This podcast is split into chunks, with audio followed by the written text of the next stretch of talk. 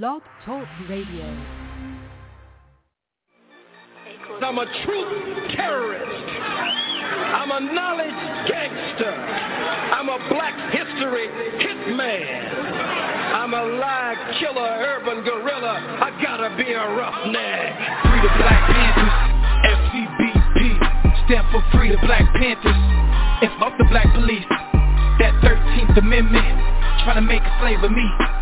You can lock my body, can't trap my mind, not forever be free. Okay, free the Black Panthers, FCBP. Stand for Free the Black Panthers. And fuck the black police. Feds infiltrated our movement for black leadership roles. But we still here, in the bill head of COINTELPRO. Show. They got me started, lion-hearted, I'm the new Mufasa. And I'm all about Umoja, first in Nguzo Saba. Let's bring back the black families, we need our father. Single mama, son and daughter, that's root of the problem. Wise up, we wise up, unity so powerful. Black banks, black schools, black owned, black power moves. You telling lies, you think this shit gon' be televised? Black power, be scared guys that be standing there like they paralyzed. Ha. We say fuck the system, cause we above the system. We keep ARs and pistols, shotguns that's worth the crystal. But that's for self-defense, make sure we have no issues. Be sure to leave it at the door if you have it with you. This for them freedom fighters that lost their freedom until they freedom. We screaming carpe diem. This for the general. King Khalid Muhammad. We gon' make your day a holiday. I fuck me promise. Free the Black Panthers. FCBP. Stand for Free the Black Panthers. And fuck the black police. That 13th Amendment. Tryna make a slave of me. You can lock my body, can't trap my mind, not forever be free. Okay, free the Black Panthers. FCBP. Stand for Free the Black Panthers. And fuck the black police. Feds infiltrated our movement black leadership roles. But we still here, in the bill head of COINTELPRO. RBG, RBG, RBG, RBG, RBG, RBG. My sisters, my brothers, the council, the elders, cause that's really all I need. We suited, we booted, don't do it, you stupid, we head to the armory. Black woman and goddess, regardless, my heart just don't fuck with misogyny, bullshit that don't tolerate it. Melanated, so you gotta hate it. Barack upped up another conversation. Trump finna get inaugurated, damn. Unify or die, NBPP.org. First and foremost, the new Black Panther Party, no, no other Black Panther Party, we are not violent. We are for self-defense and self-determination. The most violent group in this country are the police. What is taking place by the police departments to black people across this country is ethnic cleansing and genocide. It has escalated since the day that Barack Obama was inaugurated in 2008 we have a, a, a, a people who are only 13% of the population, yet we make up 80% of the prisons.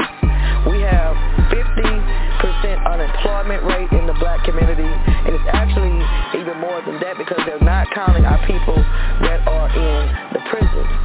The 13th Amendment says you cannot be made a slave or indentured servant unless you commit a crime. The 14th Amendment forced people to be subjects of this government. We never had any say in that. We need our own nation. PEN America stands at the intersection of free expression and literature. And what that means is, is that PEN does not believe that literary culture can thrive unless writers and readers can write freely, think freely, and share ideas freely. We are a membership organization, so our membership helps us do the work that we do. If you want to hear more about what PEN does or read more about what PEN does, please visit us at pen.org. Now, you're in for a dynamic conversation tonight, and I just want to tell you a little bit about our speakers. Um, Dr. Tiffany Crutcher is a native of Tulsa, Oklahoma, who was thrust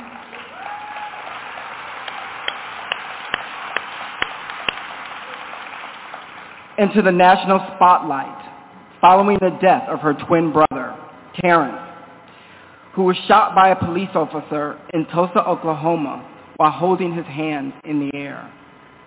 The murder of her brother compelled Tiffany to speak out against police brutality, particularly the killing of unarmed black men.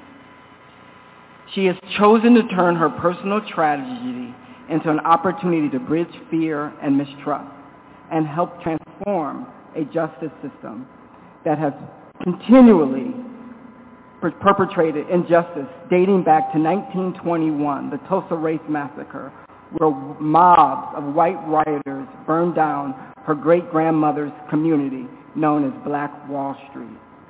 Dr. Crutcher has remained committed to organizing coalitions throughout the country that promote the interests of minority communities. She is the founder of the Terrence Crutcher Foundation and the Demanding a Justice Tulsa Coalition.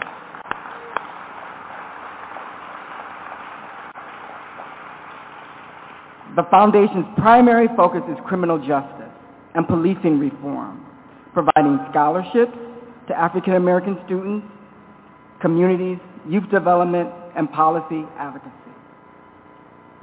Our other featured speaker today is Onika Asoma Caesar. Now, Jeff mentioned her earlier. She is the founder and owner of Fulton, the Fulton Street Bookstore. She is a mother, a daughter of the Middle Passage, and a true Enneagram 8. She is the owner, as I mentioned before, of Fulton Street Books and Coffee here in Tulsa. I went today. It is fantastic. Um, it's wonderful, curated. It's a beautiful communal space. And it's a space that centers the stories and narratives and lived experiences of black, indigenous people of color. She, believe, she believes in literacy, has liberation, and is proud to be your local book dealer.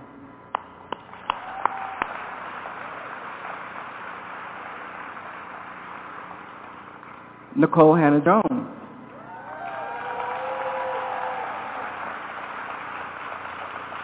Nikole is a Pulitzer Prize-winning reporter covering racial injustice for the New York Times Magazine and the creator of the landmark 1619 Project. Prior to joining the New York Times, Nikole worked as an investigative reporter at Pro, Pro, Pro ProPublica in New York City, where she spent three years chronicling the ways official policy created and maintained segregation in housing and schools. Nikole started her journalism career covering the majority black Durham Public Schools for the News and Observer in Raleigh, North Carolina. During her three years there, she wrote extensively on issues of race, class, schooling, and equity. Now, um, before we begin, and I invite the speakers to the stage, I want us to take a moment of reflection. On this day, 101 years ago, at the historic Booker T. Washington High School in the Greenwood district of Tulsa, students and teachers were preparing for the school's prom. Now that prom never happened because on that night, the Greenwood community was destroyed by the worst demonstration of racial violence in this country's history. I ask that you please join me for a moment of silence for all the, love, all the lives lost and communal connections destroyed during this devastating act of anti-blackness.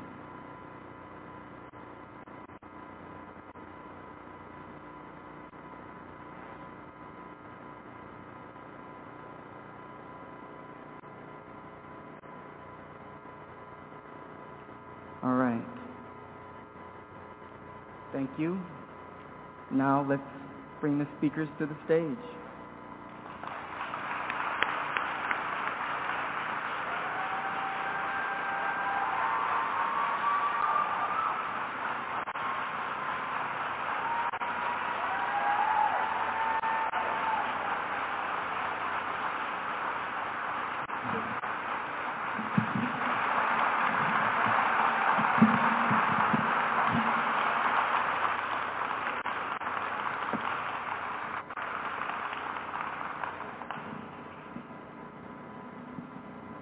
Evening, Tulsa.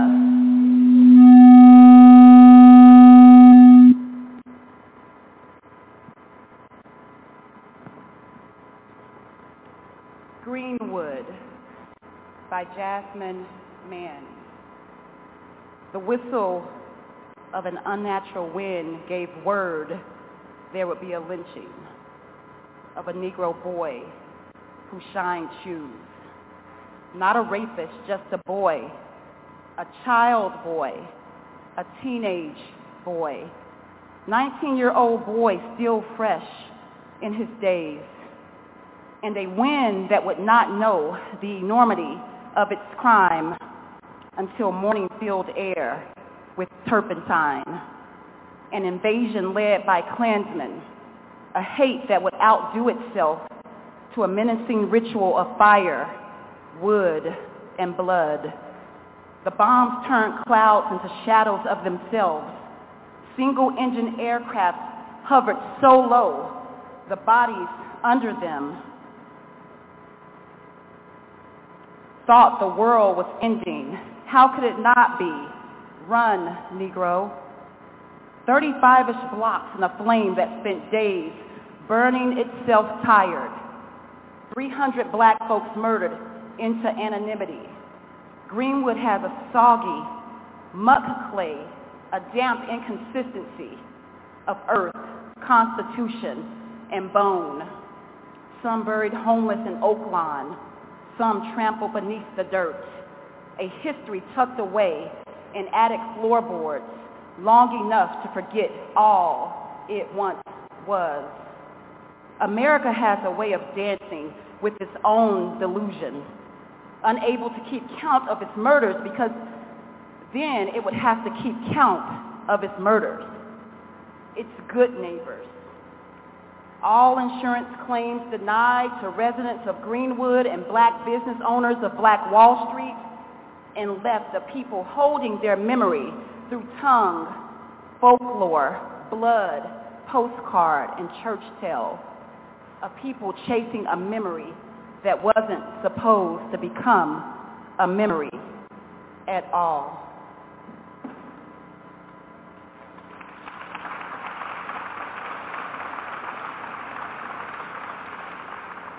I just want to jump right into it. I don't even want to waste any time.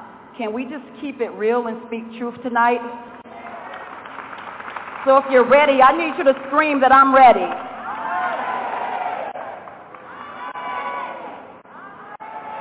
Nikole, we are so glad that you're here. Why was it important to add this poem about Greenwood in the 1619 project, and what have you learned about the community, this community, through this project? Thank you. Thank you, everyone, for coming out today. Um, very honored to be here on this particular day and to be in conversation with you both. Um, I'm going to answer your question, but if you've watched any of my interviews, you know I just go rogue. So I'm, I'm, I'm going to go a little rogue, but I'm going to answer your question for sure. Um, so I am in Oklahoma on this day on purpose. Um, as states all across the country started trying to legislate against the 1619 Project and ban the 1619 Project, I decided that I wanted to go into all the places that were trying to ban us. So, um,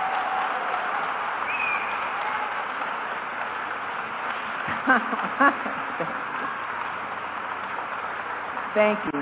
Oh, y'all gonna be easy. Okay.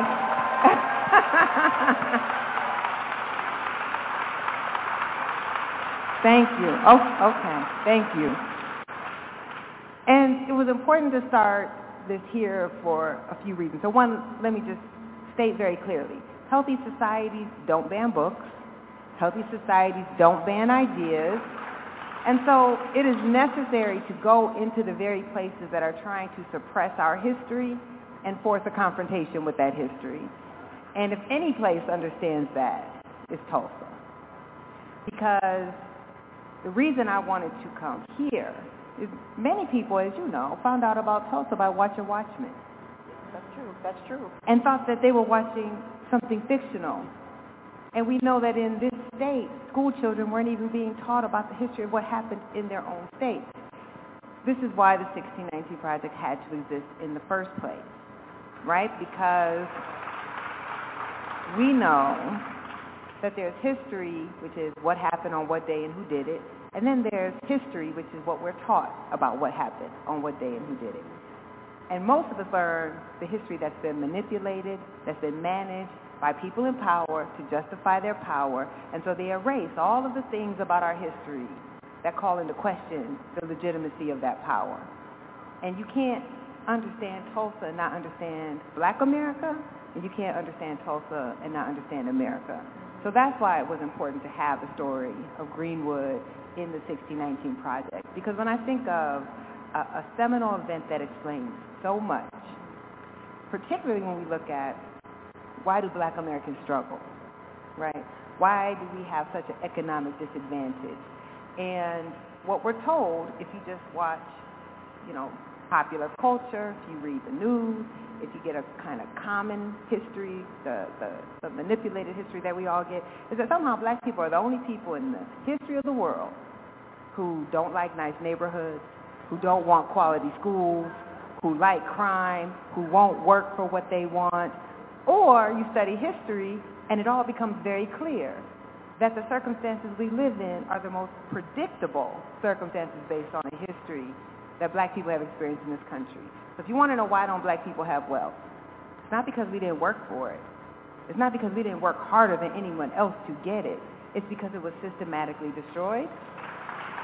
Right? Yeah. If you want to understand it was violently destroyed, like in the 1619 Project, we try to avoid euphemism in all ways. So we don't call this period Jim Crow. We call it the violently enforced, terroristically enforced period of racial apartheid because that's what it was. Yeah. And yeah, Tulsa is reflective of what we saw all over the country. If you wanted to see the most intense violence, it was always in response to black prosperity. Because black people were not supposed to ever prosper because prosperous meant you had independence. If you were a prosperous black community, you stood in the face of everything that they wanted to tell us about what black people were. And it was an affront to white people no matter their status because black people weren't supposed to have success. So you couldn't tell the story of 1619 and the legacy of 1619 without telling the story of what happened here in Tulsa. And I think if you understand Tulsa, if you understand that you had a thriving black community and that once that wealth is destroyed, um, I'm going to wrap this up or you're only going to get to ask me two questions. But I thought a lot about, so of course we all know there were, there were hundreds of Tulsas, right, where black communities, particularly pro- prosperous black communities, were destroyed violently. And we think about when um, an entire community or area gets destroyed by a hurricane or some other natural disaster, we understand that that community cannot rebuild on its own. So the federal government has to come in and give a lot of funding because when every institution is destroyed, it is impossible to bootstrap your way out of that. But when black communities were destroyed, there was no help coming. Matter of fact, the federal government was working in concert with the local and state officials to ensure that what was lost was not only not replaced, but was stolen. So we can understand then how, when you destroy an entire district and offer no assistance, you can't dig your way out of that, no matter how hard you work, no matter how industrious you are. And that is the story of black people all across this country. It's not of people who didn't work hard, didn't acquire wealth, didn't get land, didn't build things even though they had nothing, but that every time they did, it was systematically destroyed and there was no help to get it back. So if we want to know, I think we're going to get to reparations, so I won't step on that. Next question. Um, but this is why I had to come here. I had to come here, one, because they don't want you to learn your local history. They don't want you to learn your national history, because once you understand that history, it's like taking the red pill in the matrix, right? You see how the system was built, and then you know the code to destroy it.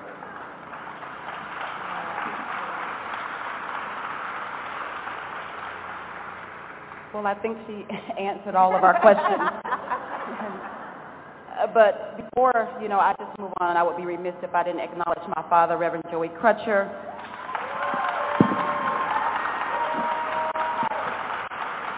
And you talked about, you know, this notion of having to just climb our way out of a hill. But we got some freedom fighters in the room. I want to acknowledge our District 1 City Council, Vanessa Hall Harper.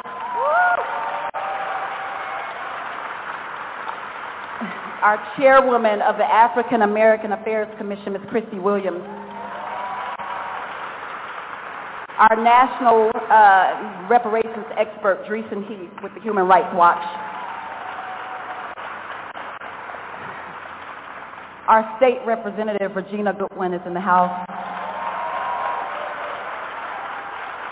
Our District 1 school board member, Reverend Jennettie Marshall, is in the house. Former state senator and uh, BTW alumni Jabar Shumate is in the house. Nehemiah Frank with the Black Wall Street Times is in the house. Chief Amusan, BTW alumni, is walking around somewhere, local historian descendant. And our elders, Dale Bright, Joyce Williams, Margaret Love. And I have to give a shout out to my former teacher here, Ava Fisher, and my basketball coach, Butch Fisher. We love you.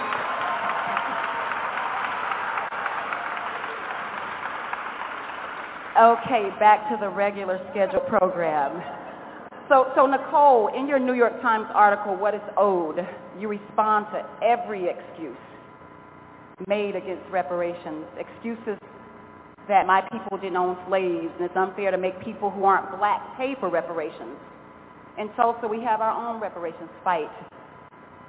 Right now, those same excuses are being communicated by our mayor, the mayor of Tulsa, and for the native freedmen.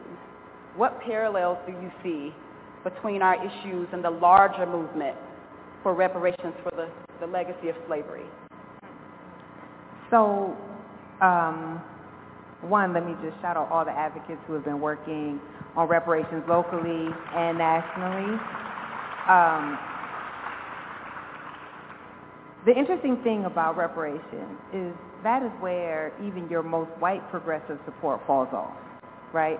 So the same people who have a Black Lives Matter sign in their yard are opposed to reparations. And the polling is very clear. White, the majority of white Democrats, our so-called allies, are also opposed to reparations. So if you want to know what is the connection, it's anti-blackness. That, that is the connection. So when I wrote uh, What is Owed, it was right after George Floyd and I was, you know, we were allegedly in this reckoning, which of course was very fleeting because racial reckoning in America is always very fleeting. Folks get real tired real fast.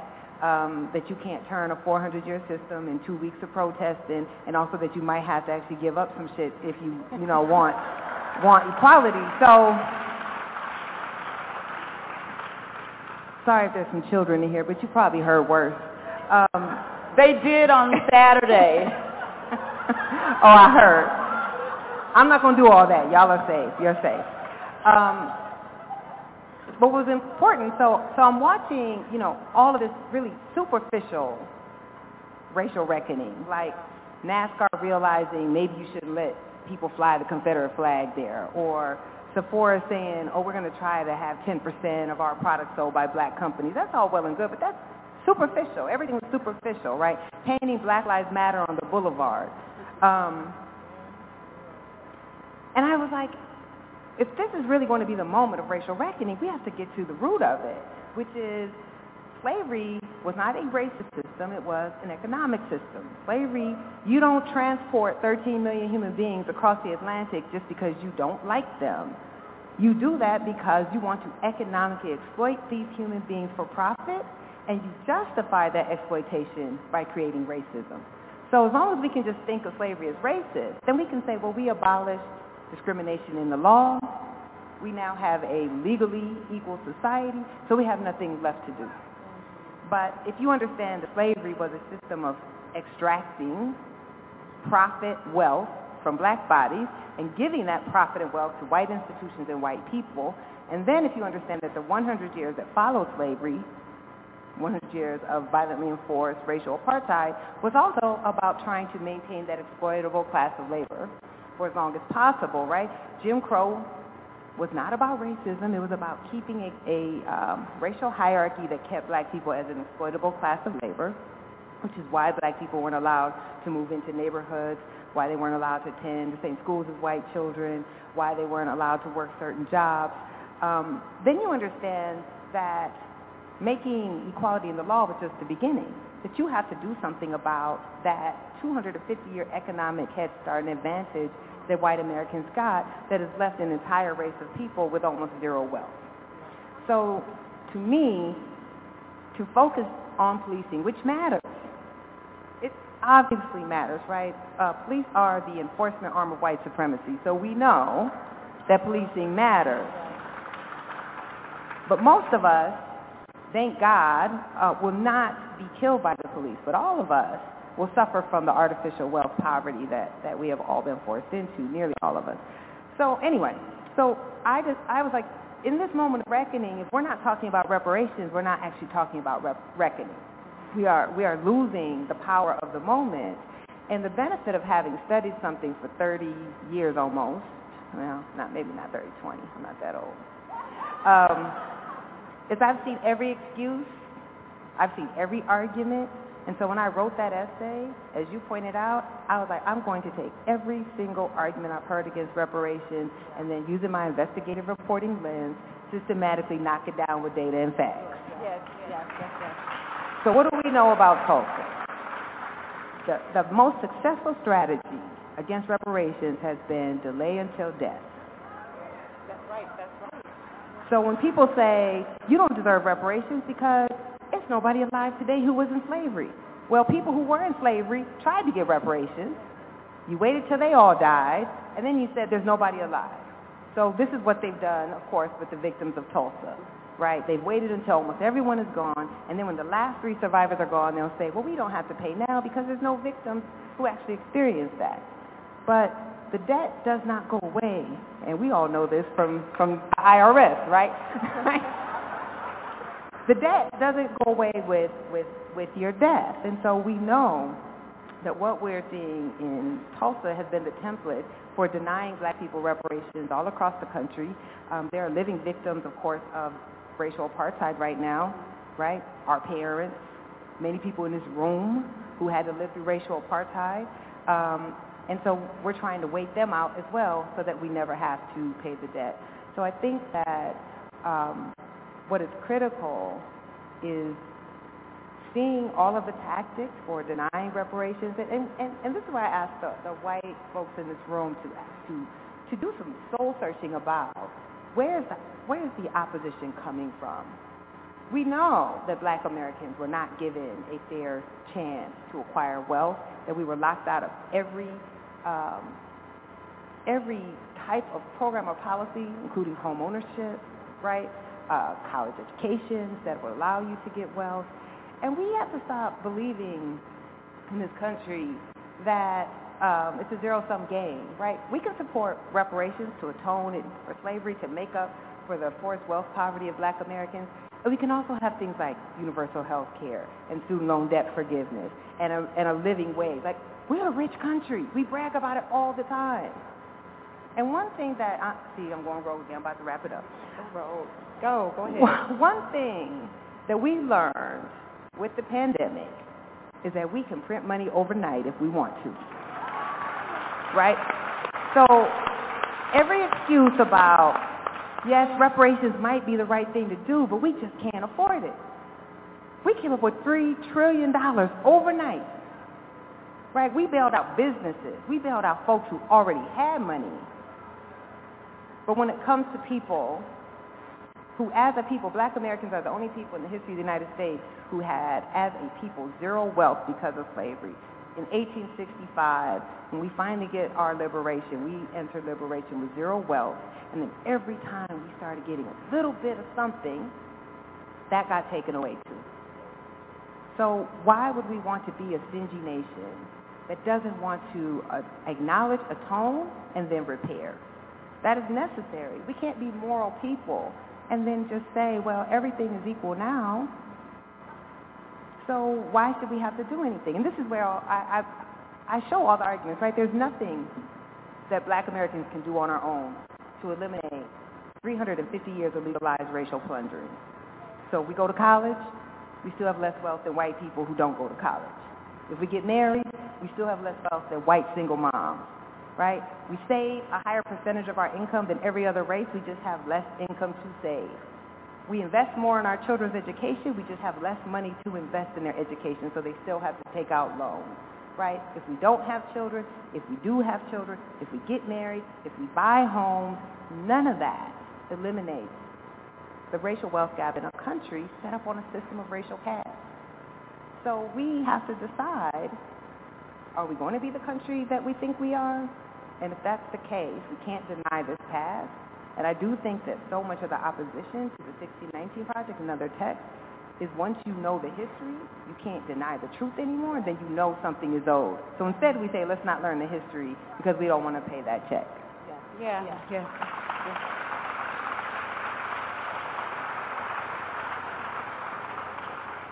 So I want to go back to the theme of anti-blackness because one of the things you assert in the 1619 Project is that anti-blackness essentially served to preserve slavery. But here we are in 2022 and anti-blackness is still going strong. We exist in a world where we have laws and policies that are race silent, but the impact of those laws and policies are not race neutral. So what does anti-blackness exist to preserve today, or what do folks believe it exists to preserve today? That's a great question. And uh, this is why they also don't want our children to learn critical race theory, like the real critical race theory, not the fake propaganda campaigns that um, places like Oklahoma have succumbed to, but what, what critical race theory teaches you, if you have placed a racial hierarchy into the structures of your country in its legal system, political system, economic systems, educational system, healthcare systems for 350 years, that system still stands once you've eliminated the law. Matter of fact, you don't have to do anything. It's self-replicating. I'm going to give you a very clear example for everyone who seems so perplexed by this. It, it is not about individual racism, though. There's plenty of that, too. But we can just look at housing, right? The federal government creates redlining. We all heard of redlining. We think the banks did it, but the federal government created redlining. After the Great Depression, the federal government decides it wants to try to build a middle class, but of course back then the white was always silent, so they wanted to build a white middle class. And so they decided to start insuring home loans. Prior to that, if you wanted to buy a home, you had to put down between 50 to 70 percent, which meant most people could never buy a home. So the government decides, federal government decides, we're going to build a middle class by insuring home loans, and if we back these loans with the federal government, you only have to put down 20% on your house, and most Americans, or many Americans, could come up, white Americans could come up with that 20%. So the government decides we need to figure out which neighborhoods should we loan in, which neighborhoods would be too risky, and which ones should we loan in. And so literally, uh, insurers who work for the government sat down, got maps of the city and markers, and marked in red all black neighborhoods and any neighborhood that was integrated as well as being unlendable. This is how redlining comes to be. And so, of course, all the banks follow the redlining, as do real estate agents, because it's coming from the federal government. So, between the 1930s and 1968, 98% of those home loans go to white Americans. It is the largest program that built the biggest middle class in the history of the United States was when the federal government began backing home loans, and black Americans were systematically excluded from that program. So, in 1968, what happens? Anyone? 1968, we get the Fair Housing Act. How do we get the Fair Housing Act? What had to happen for us to get the Fair Housing Act? Anyone? Dr. King had to get assassinated for us to get the Fair Housing Act because the Fair Housing Act was considered the first civil rights act for the North. So all the white congressmen who supported the 64 uh, law, well, I guess Oklahoma was basically Jim Crow too, but Oklahoma's the South to me. Um, but then I'm like Malcolm X, everything south of the Canadian border is the South. Um, so Anyway, so the 64 Civil Rights Act, which was about public accommodations, and the Voting Rights Act of 65 were all considered to be about the South, but the Fair Housing Act was considered to be about the North because how we accomplished segregation in the North was through housing. If you pin black people into a, a restricted geographic area, you don't have to segregate schools, parks, restaurants because you go into the segregated school in your segregated neighborhood, and you go into the parks in your neighborhood, and you go into the shops in your neighborhood. So there was great northern white opposition to the Fair Housing Act because if housing got integrated, everything got integrated, including schools. Um, but then Dr. King gets assassinated. There's riots, or as we would call them, rebellions all across the country, and that's how they get the Fair Housing Act. So in 1968, we can no longer redline. It is now illegal. But we didn't go back and force all those people to integrate that were forced to segregate, right? We didn't go back and change home values because what redlining did was meant the identical house in a black neighborhood was automatically worth less than the identical house in a white neighborhood. So when black people bought homes, their homes didn't appreciate. When white people bought homes, because these were white neighborhoods and we had a racialized housing system, their home prices appreciated. More wealth, more wealth, more wealth. But we don't reset housing values and say now every house that's the same is going to have the same value. So all of that just keeps accumulating, right? Those structures keep working. So now you can be a non-racist white person, but when you move into a white neighborhood, your house is going to be worth more. And if you move into a black neighborhood, all of a sudden houses start becoming worth more. This is what critical race theory tries to help us understand, right, is that all these structures can be put in place, and it's no longer about the individual, it's about systems that were set up over decades. Unless you do something drastic to dismantle those systems, the injustice is self-replicating in and of itself. And then on top of that, we still have racism. We still have banks that discriminate against black home buyers. We still have real estate agents that discriminate against black home buyers. So we have the structure and the individual acts. And I think that is what we all have to understand is that it is about individual racism, but it's comforting to think it's just individual. What is uh, discomforting is all of the people who say they want equality, are you willing to give up that artificial, undeserved home value that you have? Are you? No, right? Are you willing to say, let's get these reparations to black folks, even though they still won't catch up with you, but somehow you think that's unfair? Um, so this is where we get stuck, is yeah. the beauty of it, oh, to get to what you kind of, what you really asked. I'm sorry, I did that whole lesson. This is my problem. So the beauty of what happened after the civil rights movement is up until 1968, um, we had explicit racism in the law. And then after 1968 and uh, 64, 65, 68, you no longer constitutionally can be explicitly racist, right? So then we see this embrace of color blindness. But color blindness in opposition to taking race into account to remedy a 350-year racist system. So now if I say, well, we need programs to target black Americans because they haven't been able to be in integrated neighborhoods. They haven't been able to get home loans. They were kept out of getting jobs. Then you say that's reverse racism, yes. Right? So now we can pretend, yes, you can be colorblind now because you have a 350-year racialized system that will continue to produce racialized results and you don't have to be explicit about it anymore.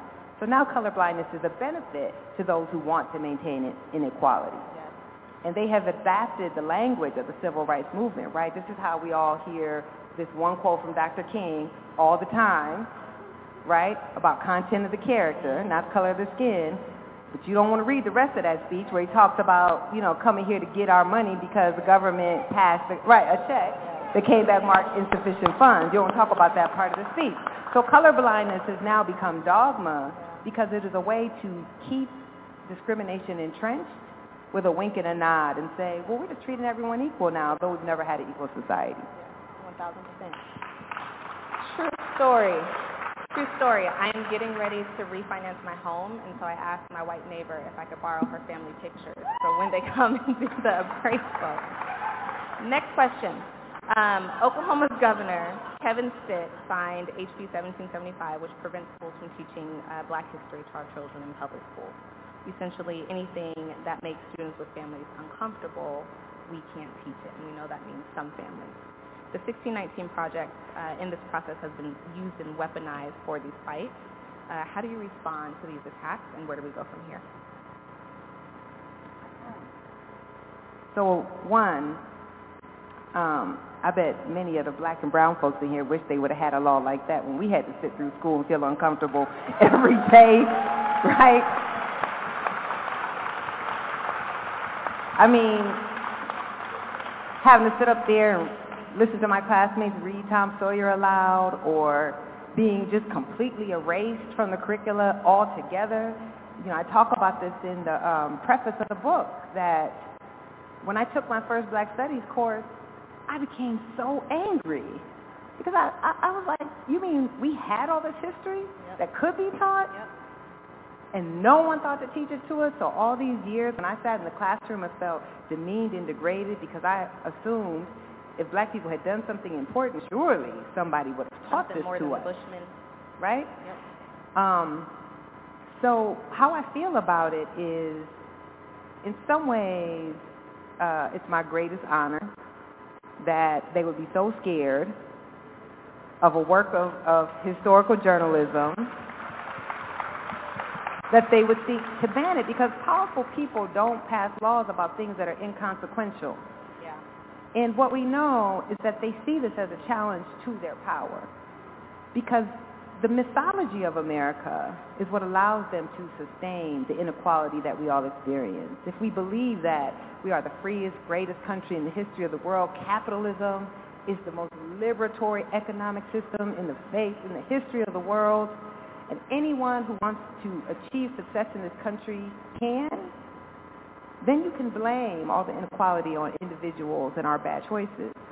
And it doesn't challenge power. It doesn't challenge what is uh, probably one of the harshest systems of capitalism in the world. Because all capitalism doesn't look alike.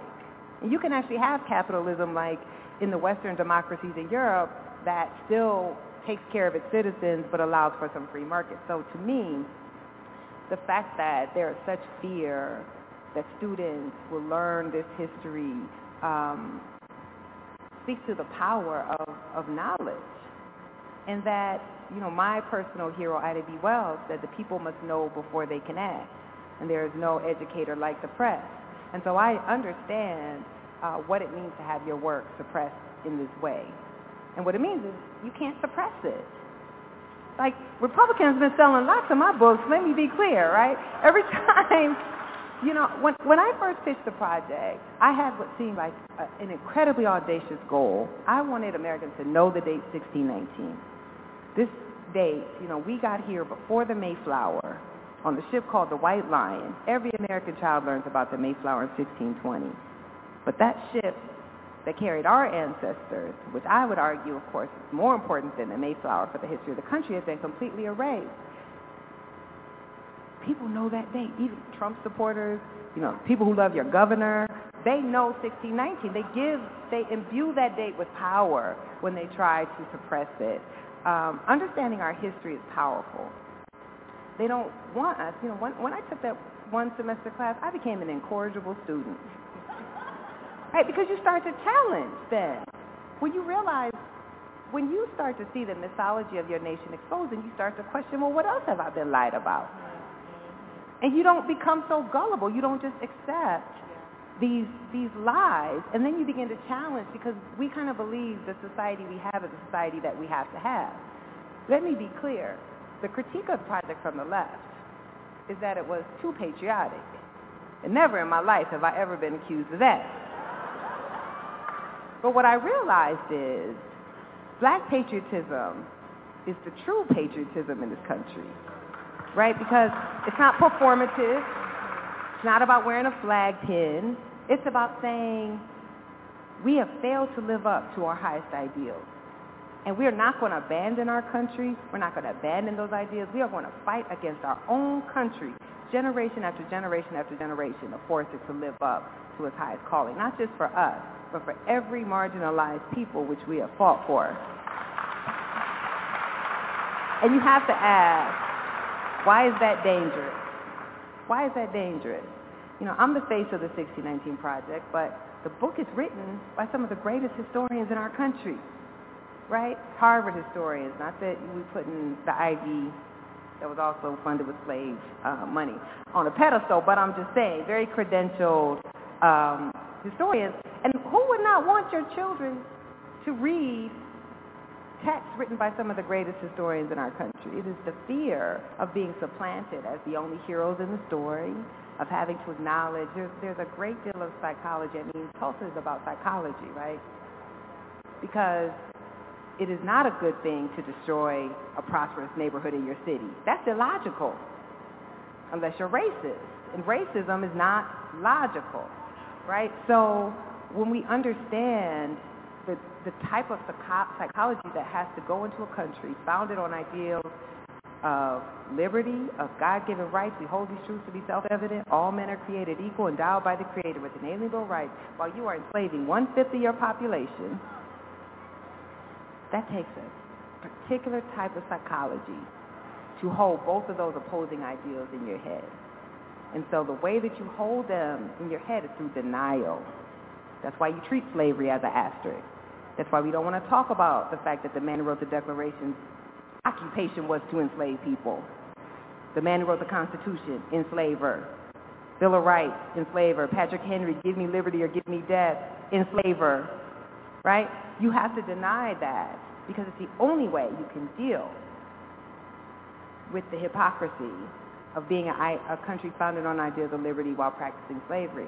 Just to be clear, I'm not asking any white person to feel guilty for something you did not do. But we do have to acknowledge it. We have to atone for it. And we also, to me, we have to be truthful about our history. You don't have to have a personal shame for what happened a long time ago. You can have shame for what you do now, but you don't have to have shame for what happened a long time ago. But what's always interesting to me is folks want to claim the 4th of July, though you didn't sign that document yourself, you, you didn't sign the declaration, right? Your ancestors might not even have been here during the declaration, but you claim that. You claim all that shit. You don't get to just claim the good part, right? So you may not have personally enslaved someone. Maybe your ancestors had nothing to do, you know, we're not slave owners, but you don't get to claim the declaration but not the fact that the man who wrote that declaration enslaved his own children. You have to claim all of that, is all that I'm saying.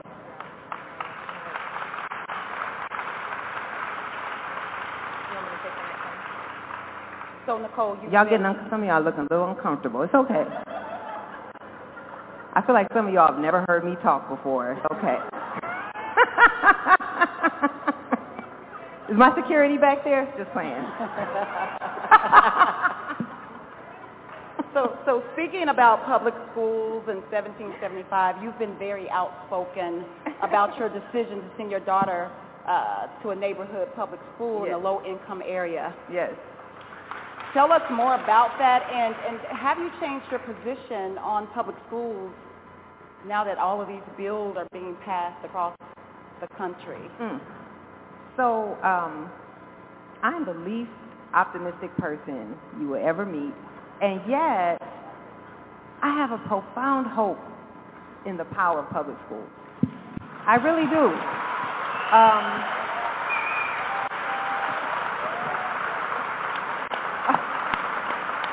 okay, yes. I really do. You know, there's almost no place in American life now that the public, across class, across race, uh, across religion can intersect. Nine of ten American children attend a public school, right? And it is, I, I, I believe strongly in a common good. I believe in um, public schools at their best in shaping citizens and giving access uh, and giving the ability to transcend your circumstance.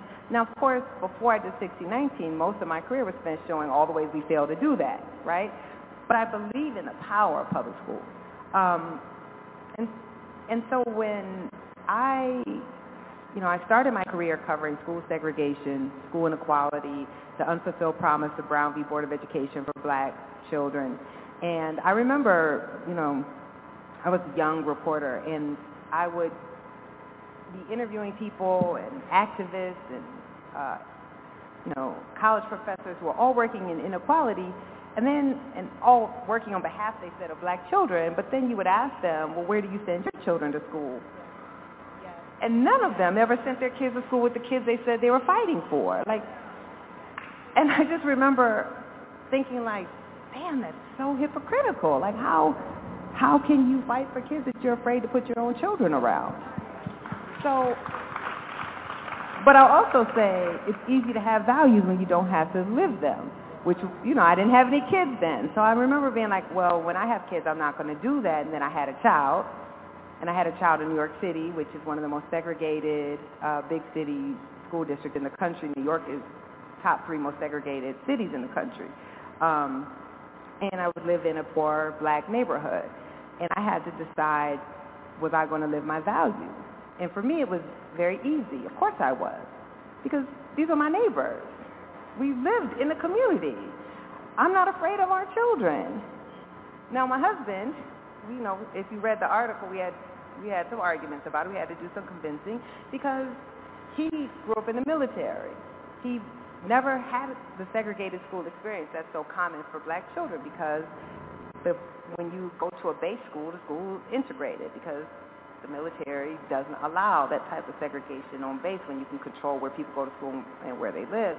And he was like, we fought hard to give our child every academic advantage that we didn't necessarily have, and now you want to give that up. And I was like, yes, yes, I do, because I, I felt it was important um, to live our values. I think the black folks in this room will know when when you come from a low-income black community and you show some potential, right? The first thing black folks tell you is, oh, you got to get out of here get your education, and get out of here. And so we're told as a people that success means leaving our folks behind. Success means going to white institutions, going into white neighborhoods, and abandoning our community. And it was very important for me that I don't think that's how you define success. And I actually think that's good. Our, I would never, of course, want to go back to the period of racial apartheid. But one thing that forced segregation did was black people across economic classes lived in the same area, right? So we had that type of stability that came when all your professional folks were in the same community as the, the maids and the janitors, right? But now those of us who get that degree and get some success, we leave our communities. And then we wonder why they suffer. So to me, we know the help's not coming from outside we had to save our own community. And that's why I enrolled my daughter in a segregated school, and we live in a segregated neighborhood, and I wish more of us, it's so funny because I began my journey as, as a school integration advocate. I still do believe that integration is the only way black children will ever get equal resources. But I also think um, we have to give up a lot for that sometimes. And I wasn't willing to give that up. I, I, I realized that we weren't going to integrate the New York City public schools, and so it was my job to use whatever power I could get for the benefit of our kids. Um, and when it comes to CRT, the thing about these folks is they're really not that sophisticated, right? So, I mean, I, I, I say this is true. They tell you what they're doing. So Chris Rufo, the architect of the critical race theory propaganda campaign, said the overall intent is to destroy public education. So you, you make all these parents have no trust in public schools. You, you make them think their children are being indoctrinated. You make up things like, you know, the teaching force is 80% white women. And yet we're somehow to believe that all these white women were telling white children they were evil and racist. Like that doesn't make sense. It just doesn't, it just doesn't make sense. But by sowing all these seeds of doubt and creating this frenzy, then you get people to distrust the public schools, and then you say, well, everyone should be able to just take their money and go to whatever school they want. So let's have vouchers, and let's be able to, you know, go to private school. So it all goes hand in hand. So we have to, if we want to save public schools, and I heard y'all are on the verge of maybe going charter here, is that right? Okay, I'm not going to bring that up. I'm not going to bring it up. All I'm saying is well, everybody knows I'm opposed to charter schools because I don't believe in um, publicly funded private schools. So, um, They're also anti-democratic, right? They don't have to comply with public records. They don't have to have elected school boards. They're not democratic. And you never see charter schools in rich white communities. Show me one, just one. And I've, I've covered education for 20 years. They don't go into those communities. They go into communities like this. Okay? So, anyway, um, I could give a whole lecture on public schools. My point is, if you believe in strong public schools, you have to oppose anti-CRT, right?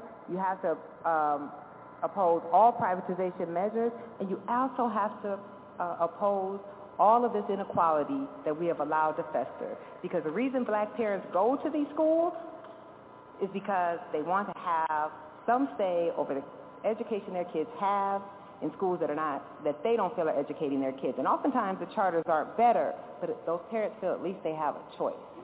At least they have a say. So you can't maintain inequality and then say I'm against charters because parents won't go to charters if they believe that they can get a quality education in their traditional public school. That's right. That's right. So real quick, uh, shout out to all of our public school educators. If you're an educator, stand up. Stand up. Thank you all so much. Thank you all so much. And we are running out of time, and so I have one final question, and I'm going to turn it over to Anika to allow you all uh, to get your questions answered. So this is for the black women uh, in, in the room. As black women, we so often become targets of vitriol attacks. And on the same level, I feel like every black woman in the room can relate to the very public attacks you and your work endure every single day, Nikole. How do you hold all of that and keep pushing forward?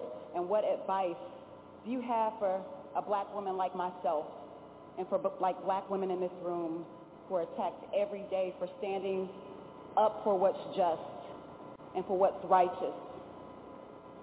Thank you so much for that question. Um, one, let me just say, I hope you know how much respect I have for you. Um,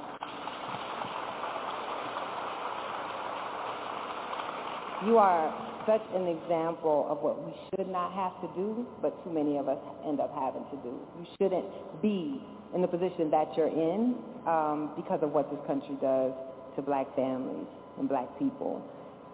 So I can't really give advice because I feel every black woman in here knows we do what we do because we don't have a choice. And there's never a day, um, I mean, I'm a human being. Sometimes it, it, it's hard. Um, when you get threats, when people, you know, someone threatened to burn my mother's house down, when you're on Fox News and you get uh, the most ugly things uh, written to you. I have a 12-year-old who Googles me now and she can see the things that, that people are saying. Yes, that's, that's hard, but it's expected. And the beauty of studying history is understanding that you don't do this work because you think you're going to get accolades. You do this work because it's the work that you're called to do. Um,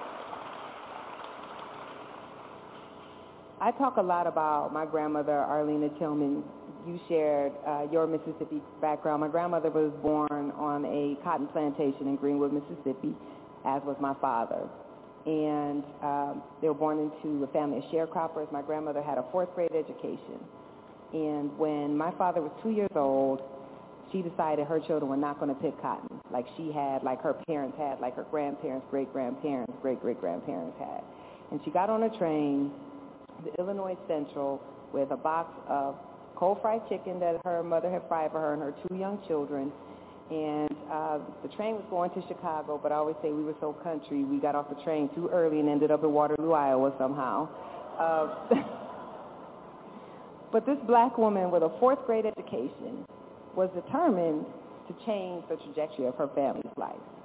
And she never got to see what I became. She never got to see what her resolve not to raise her children in the feudal South would do. Um, but every day I work in service of the debt that I can't repay to her. And so I don't ever struggle I never lack for motivation because I know to whom I belong, my personal ancestors, my collective ancestors, um, and these folks have no idea what motivates someone like us. So they don't know how to destroy us because they don't know why we do what we do.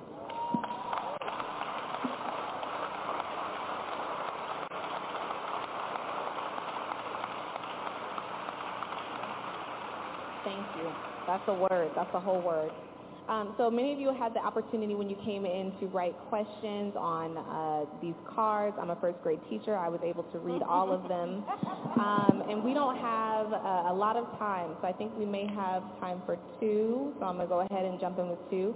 Uh, the first question is, is young professionals who are recent graduates or starting their careers, for the young folks who are about to venture out into the world, uh, how would you encourage them to approach uh, these discussions and this work? Uh, as we follow your work and scholarship? Hmm.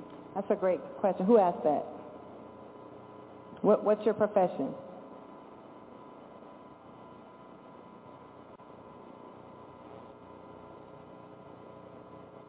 Okay, so first of all, can we give a round of applause? Proud of you.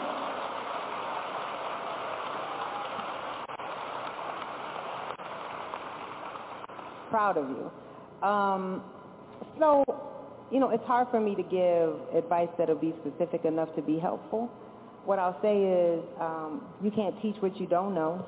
So uh, the biggest part to me is spending as much time trying to soak in and learn as much as you can. And it's not your job necessarily to educate everyone else, right? Um, unless you choose to. I feel like we often get put in positions where we have to be the spokesperson or, you know, we get added on to DEI work even though that's not actually our job and we're not getting compensated for it. Um, so I feel like, you know, when you feel like educating, you do, and when you don't, you don't. But the advice that I give to young folks, and this is as someone who's clearly no longer young, um, is that you can only control that which is in your sphere of control, which is yourself. You can't control how people are going to perceive you. You can't control how people are going to treat you. Uh, if anything could be gleaned from what happened with my tenure debacle at the University of North Carolina last year is you can do everything these folks tell you to do, get every credential, get every honor, and they'll just change the rules at the end, right? We know that. So you can't be worried about that. One thing that I knew, though, they couldn't deny me for anything that I didn't do or did do, right? That I was, I can control my own excellence, and that's all that I could control.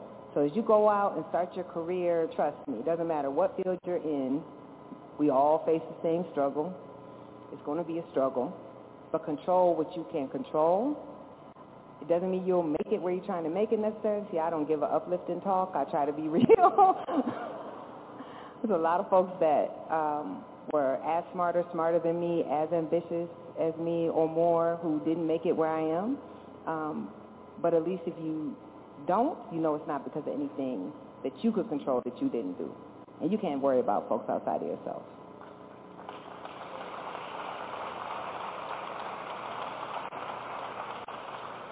All right, we have our final question of the evening. And before I ask this question, I want to acknowledge that at the beginning we took a moment of silence. And a lot of folks are saying, yes, let's continue to take these moments of silence, but also ensure that you are taking a moment of action. Mm-hmm. And so I would encourage Yes. Everyone that's here tonight, when you leave, before you leave, before you go to bed, early in the morning, whenever it is that you decide to take a moment of action, whether it's donating to organizations that are doing the work like the Terrence Crutcher Family Foundation, whether it is educating yourself and reading literature like the 1619 Project, whether it's following folks on social media like Nate Morris who will be sure to give you an action item and tell you who to call, make sure you are taking a moment of action. I also realize that as much as people believe that we enjoy talking about race and disparity and inequity, and as much as people like to say that we enjoy being divisive, um, that this is also heavy. Um, and so the question is uh, about hope, right? In light of all this, what makes you hopeful? Who asked that? Mike Sherman. Okay. Thank you for asking. I was I was going to say that's a presumptuous question, but I won't say that. Uh, so you know, I, I I often get this question, and I I know exactly where the question is coming from. So I'm going to respect where the question is coming from. Um, because I, I do realize that while I personally am not a hopeful person, I don't find hope useful. I'm more of a rage-motivated person. Um, but, but I do understand that if people don't feel hope, then people don't feel motivated or the necessity to act, right? You have to believe, even though I don't believe we're ever going to be right uh, in this country, you have to believe that we can dismantle these systems or why are we here, right? What are we working towards? And, and so I, I really go back and forth between feeling completely hopeless, that nothing will ever change, um, and then realizing there were folks like, you know, in 1855, Frederick Douglass could not have imagined that the institution of slavery could come to an end in a decade, right? That would have been ludicrous to think you could topple um, the slave the slave state, but it did, right? And then you think about someone like Fannie Lou Hamer or uh, Rosa Parks or Diane Nash, who couldn't have believed it would have it would have been nonsensical to believe you could end racial apartheid by law in this country. A hundred years of that. And yet they had to believe they could do it, or what were they fighting for? So I, I go back and forth between not having personal hope, but realizing you can't give talks and ask people to go out and do some shit and then tell them that it's hopeless, probably not effective. so this is what I say. I think that hope has to be an action. And hope without action to me is useless. So when I think about all those people I just named, they didn't just sit and hope that society was going to change. They got out and made it change, right? Often at great personal risk to themselves. So we absolutely, the, the beauty of reading the 1619 Project or any of the hundreds of underlying texts is you realize that everything we see has been created. It was all intentionally architected. None of it's natural. None of it's inevitable. So if you understand that, then you know we can deconstruct everything in our society that we don't like. But that's going to be some hard work. And that's going to mean actually putting some skin in the game and not just coming to my talk and self-flagellating because I'm being mean, but like actually doing something. So I don't, nothing gives me hope except my child. Um, but I do believe that we have to believe that the impossible can be made possible because it has been made possible, but it's going to mean a bunch of very good people, very nice people who are presently doing nothing have to turn that nothing and that hope into an action. Thank you for your question.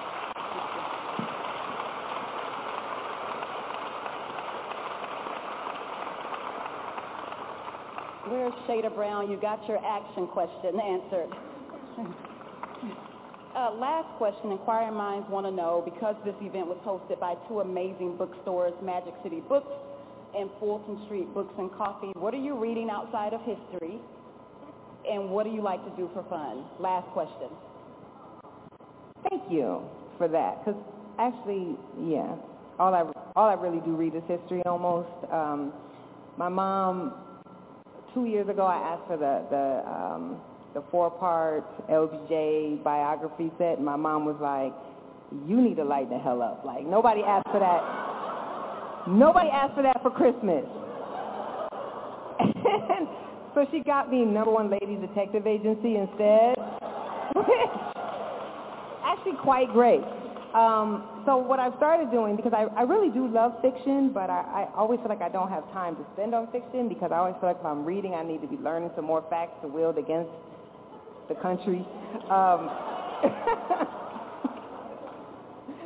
um, but I, I just finished, so I, I started listening to books on audio while I'm out walking and things like that, because then I feel like I, I can't be reading history because I, I need to outline the books. So I just finished. It's, one of the best books I've read, but it's like two Bibles thick. The Love Song of W.E.B. Du Bois. Have any of y'all read that? I'm telling you, very, it was 26 hours on Audible, okay? It was very long, but it's so good. And then I just started Mothers um, on, on Audible, so I, I highly recommend it. And then what do I do for fun? I'm a very fun-loving person, in case y'all didn't know. Um, so I like to drink too much bourbon. About to drink some when I leave here tonight. And um, I love to throw parties. And um, yeah, I just, um, one thing that is always good to remember, the 1619 Project, most of it is very heavy, very hard, uh, very depressing. Um, but also through all of this, through the worst of circumstances, we've found joy, love, happiness. Um, we created, right, like the backbone of American culture is all black. First literature, first American literature was the slave narrative. Only original American music, right, is gospel, jazz, hip hop, and blues. We created culture. And so it's always good to remind ourselves that we have to nourish our souls, nourish our humanity so that we can go out and keep fighting. And I think that's very important. It is, it is, it is those moments of joy that we all find even in the most horrific of circumstances that sustain us to go out and fight uh, for the liberation of our people and all people. It's never enough time, but give it up, everybody. Nikole, Hannah-Jones, Onika Asamoah Caesar. Thank you all so much.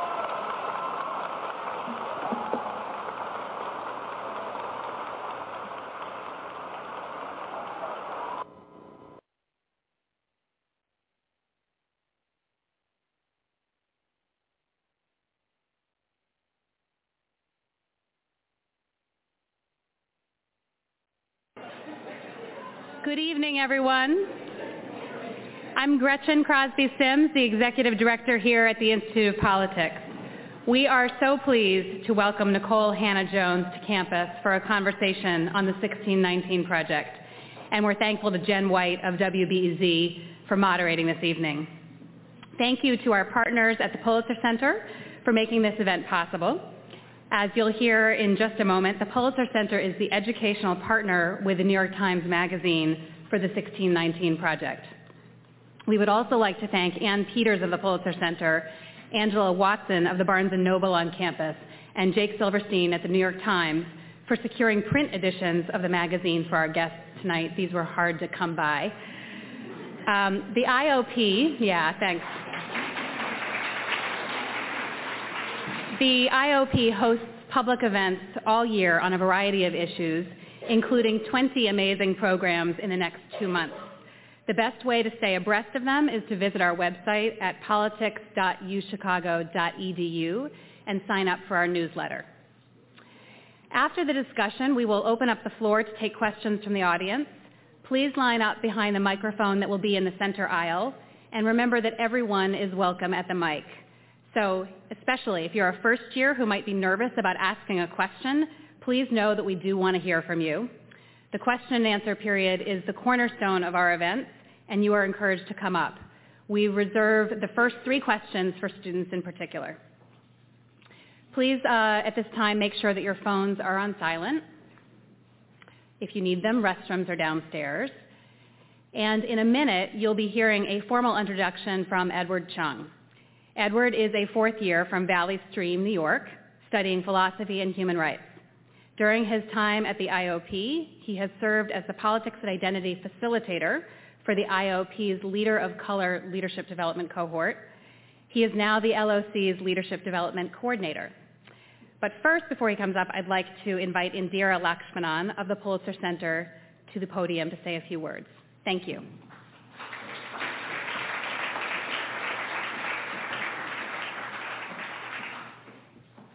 Good evening, everyone. Thank you so much for coming tonight for what I think I can assure you is going to be a wonderful conversation. Um, my name is Indira Lakshmanan. I'm the executive editor at the Pulitzer Center. We're based in Washington, D.C., and we're a nonprofit journalism and education organization.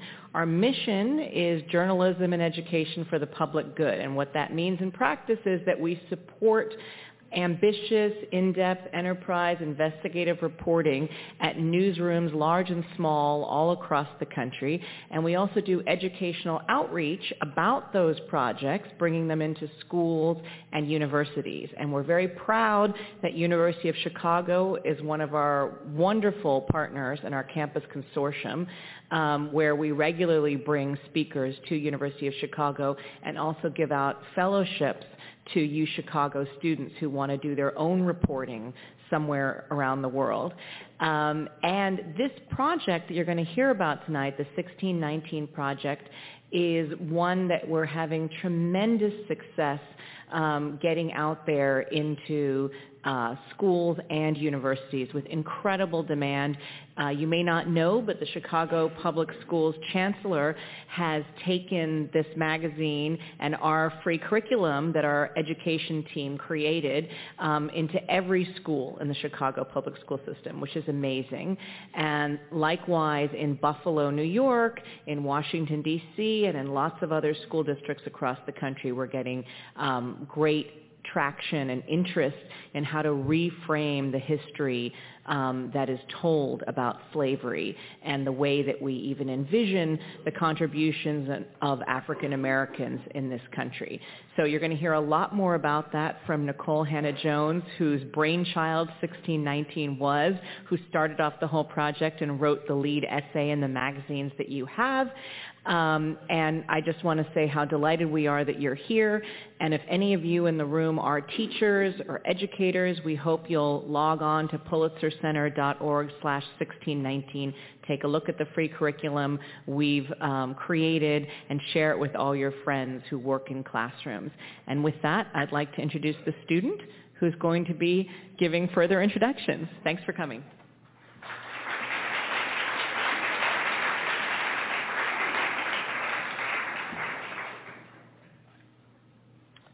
Hello, everybody, and good evening. It is my honor to introduce the amazing and award-winning civil rights investigative journalist, Nikole Hannah-Jones. Ms. Hannah-Jones currently serves as a domestic correspondent for the New York Times Magazine, covering civil rights and racial injustice. She has written on federal failures to enforce the Fair Housing Act, the resegregation of American schools, and policing in America. In 2017, she won a MacArthur Genius Award. Being black in America means you've always had to recognize acknowledge your identity and question your precarious place in the supposed land of the free. Ms. Hannah-Jones has been able to recognize this as her interest in journalism has always been centered in her strong sense of justice. She won her first journalism award in high school after she pointed out the racial bias in her school newspaper and took up a teacher's challenge of either, quote, joining the newspaper or shutting up. Since then, she has reported for the largest daily newspaper in the Pacific Northwest, the Oregonian, and before coming to the New York Times, she worked as an investigative reporter at ProPublica in New York City. In addition to her reporting, Ms. Hannah-Jones also co-founded the Ida B. Wells Society, an organization that looks to increase and retain reporters and editors of color in the field of investigative reporting. The organization is named after one of our heroes, Ida B. Wells, whose tireless and courageous reporting exposed the scourge of lynching to both the national and international audience. Currently, certain traditions or institutions look to ignore racial issues in hope of creating a utopian post-racial society. However, in order to attempt to heal racial divides, it's important to acknowledge that they exist and examine where they stem from. Even if, as Ms. Hannah-Jones says, the truth isn't always pretty. Ida B. Wells also stated, the way to right wrongs is to turn the light of truth upon them. Through the 1619 project, Ms. Hannah-Jones has been able to effectively continue Wells' tradition as she issues a challenge to us as we move forward and progress in America. Stop hiding and confront our sins as a country. Moderating today's event is Jen White of WBEZ. During her time at Public Radio, she has hosted WBEZ's Morning Shift and NPR's All Things Considered. Next Monday, she will debut WBEZ's new midday talk show, Reset with Jen White. Please join me in welcoming these two amazing black women. Thank you.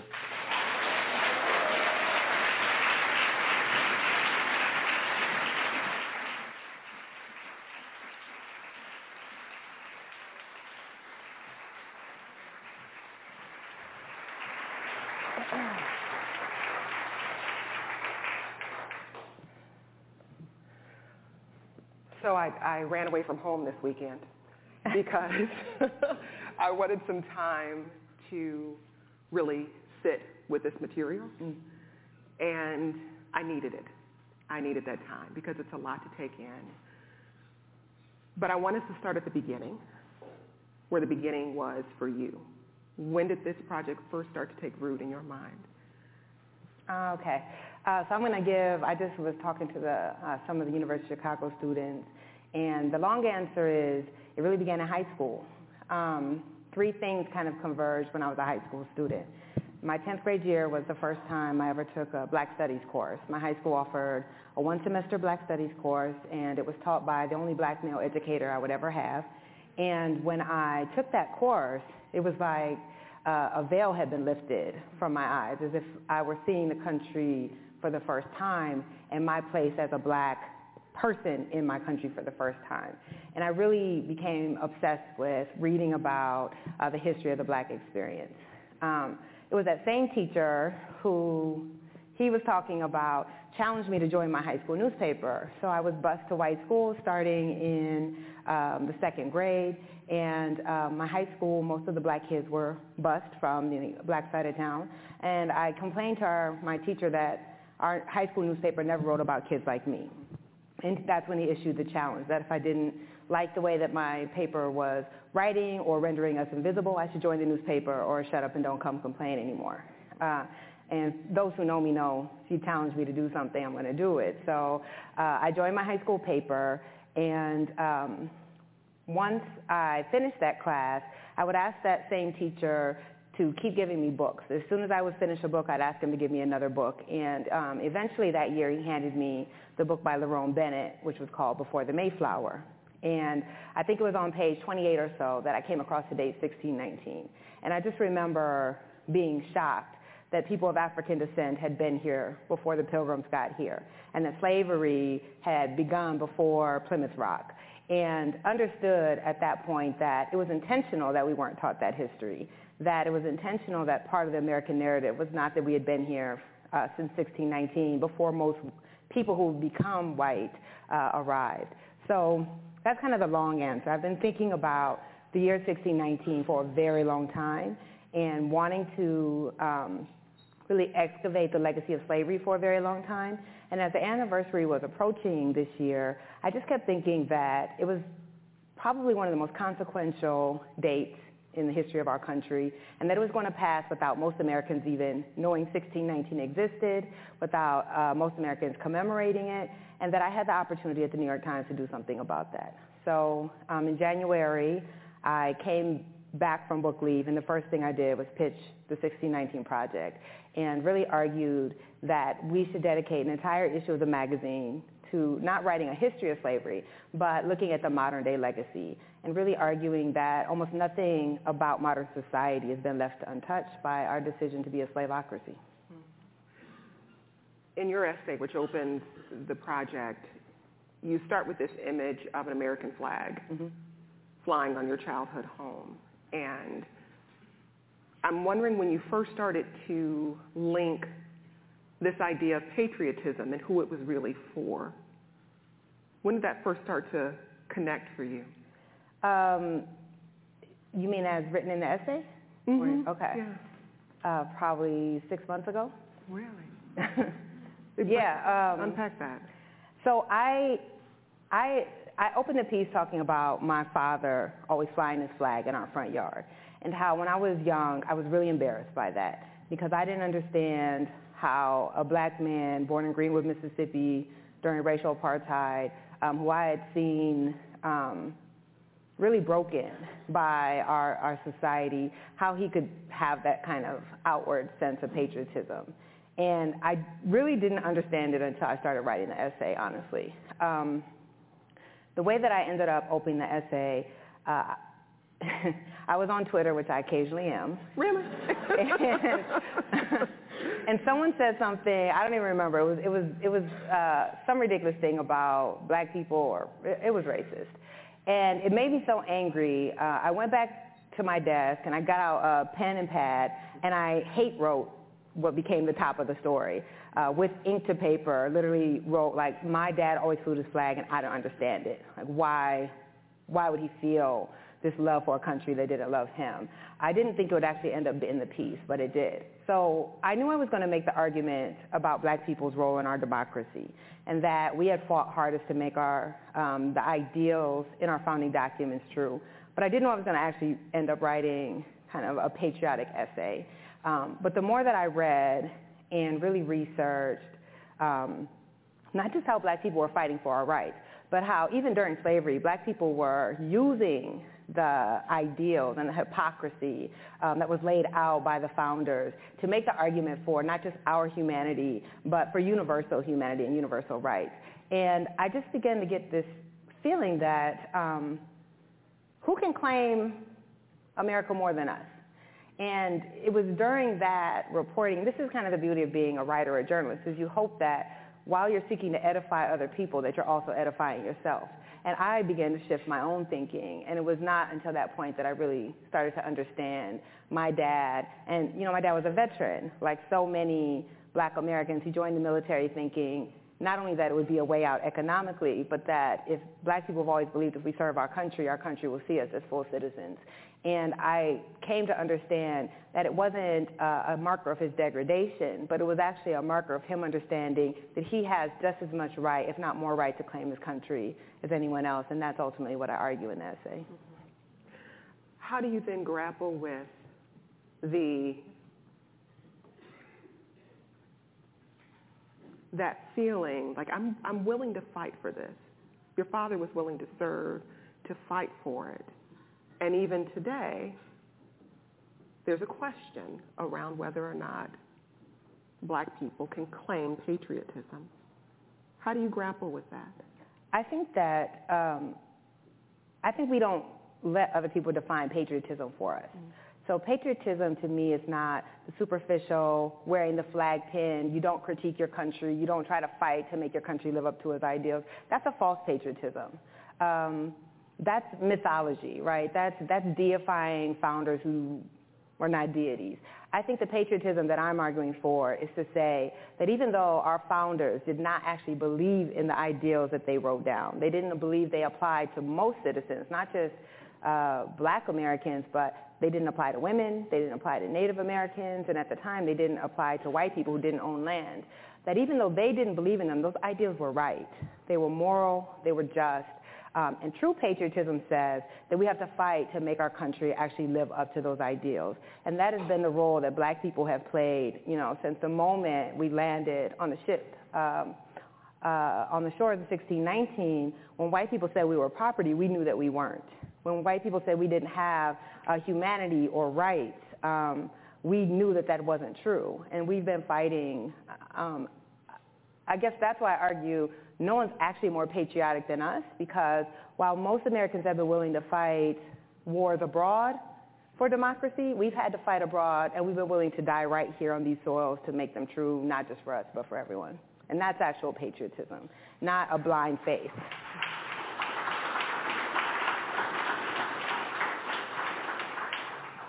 Unraveling the connections between the enslavement of black people and our democracy today. Not just the democracy, but the educational system, um, the prison system.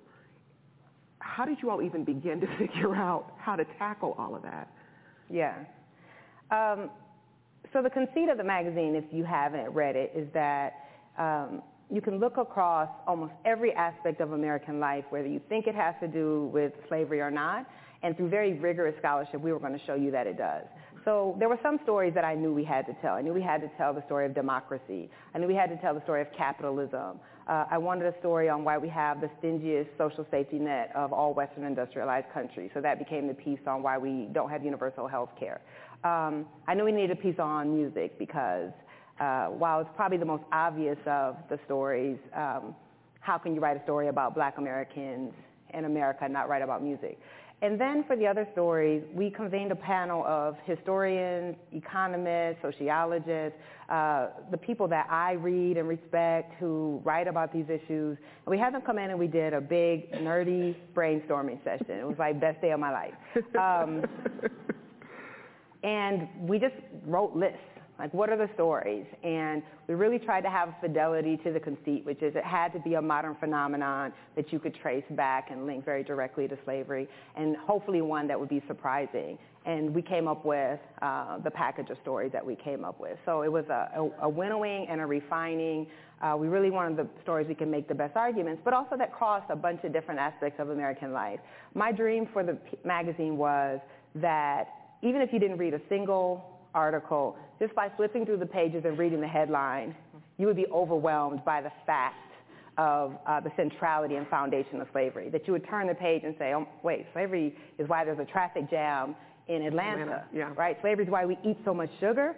Slavery is why uh, our geography looks like this. Slavery is why we have the most punitive uh, penal system in the country. Um, all of those things, we, I wanted people to be overwhelmed, and we tried to make sure that we were covering um, a very diverse uh, range of, of American life. But also that, again, we could make, because clearly I knew some folks were going to come for us, right, with this reframing that we were doing. People are not used to the bottom being centered. People are not used to those who have been treated as a bottom of caste to be actually centered in the American story. So we knew that our scholarship better be right and that people uh, would not be able to discount the facts. So uh, fidelity to that was very important part of what was required, though, was also unraveling the mythology around certain revered American mm. um, people. That was my favorite part. uh, President Lincoln, for, for instance, yes. who is heralded as the great emancipator, but who did not believe in equal rights for black people. So what were the challenges there in, in finding the scholarship that you're talking about to unravel some of that mythology? I mean, that wasn't a challenge. The thing about the 1619 Project is it's not a, it's not a hidden history. Uh, all of this stuff has been written. There are tons of books, tons of original documents, and, and actually all you have to do is go to the words of those people themselves. They were very explicit about how they felt about slavery, about how they felt about black people, about how they felt about political rights.